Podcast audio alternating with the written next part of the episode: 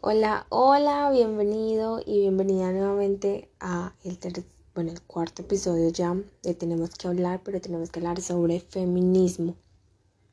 Soy muy contenta de tenerlos nuevamente, estar otra vez en este espacio. El día de hoy hablaremos sobre la opresión desde que nacemos mujeres.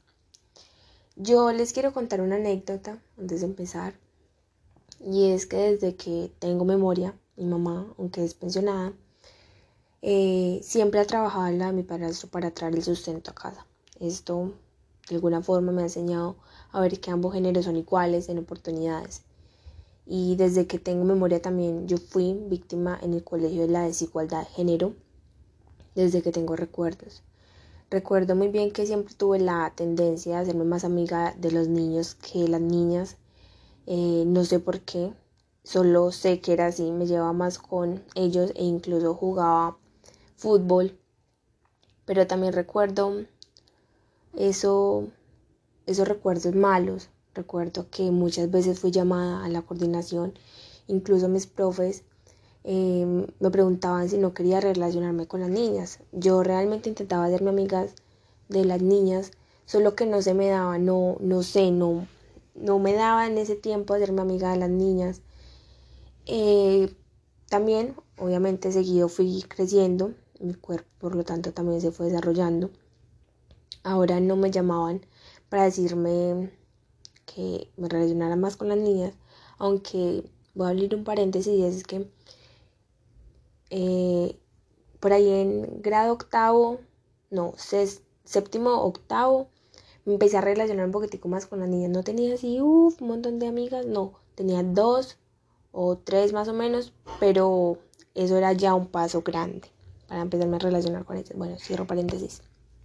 Les estaba contando que ya me llamaban era para decirme que ya no me llamaban para decirme que me juntara con las niñas, sino que me llamaban para para decirme que tenía que bajarme la falda y subirme las medias. Aunque no soy una jovencita de, de contextura voluptuosa, Eh, mi falda se subía muchas veces cuando alzaba las manos, así, se me subía. Incluso mi cuerpo se, se marcaba mucho debajo del uniforme. Incluso todavía se marca eh, con cualquier ropa. También muchas veces me citaron para pedirme que no estuviera cerca de los hombres porque ellos podrían malinterpretar mi amistad. Que una vez por favor, y eso que estaba haciendo un intento muy grande, me relacionara con las mujeres. Este, esta pequeña eh, historia que les conté, de algo que viví, esa anécdota, es lo que sucede. Y esa es la verdad. Mi género femenino no debería ser motivo para que deba tener un género específico para tener amistades mi cuerpo no debe ser motivo de citaciones a la coordinación solo porque me queda de una forma el uniforme y a las otras chicas de otra. Ninguna mujer decide con qué tipo de cuerpo nacer. Mi género no debe ser motivo de citaciones a la coordinación para escuchar que debo bajar mi falda y subir mis medias para que no incite o provoque a los hombres.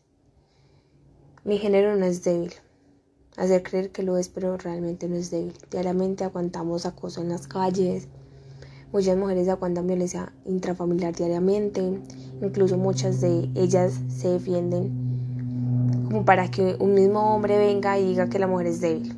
No, no está bien que desde pequeñas tenga que ir escuchando que va a aprender a cocinar para hacerle la comida a mi futuro esposo. No está bien que a ellos no se les enseñe a cocinar y hacer las cosas del hogar. No está bien que vivamos escuchando que nuestro único propósito es casarnos y ser madres. El año que viene, bueno, yo tengo 17 y aún así tengo que tener cuidado con quién ando y con quién hablo, porque vivo con el miedo constante de encontrarme con alguien que me haga daño, porque desde pequeña somos criadas a limitarnos por los hombres y su cero control sobre su cuerpo, pensamientos y hormonas.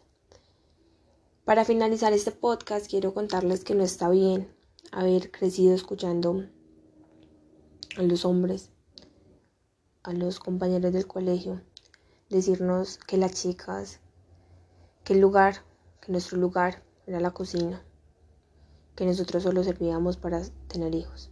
No está bien que desde que vamos creciendo lo único que escuchemos es que debemos de usar sí o sí el brasier, porque está mal que se vea la naturaleza del cuerpo femenino. Que debemos de cubrir, de cubrir nuestro escote y no podemos usar jeans rotos. No, no está bien que las mujeres suframos opresión solo para generar seguridad y poder en los hombres. Bueno, espero que este podcast les haya gustado, hayan aprendido. Como siempre les digo, les mando un beso y un abrazo gigante. Nos vemos la próxima semana y feliz tarde.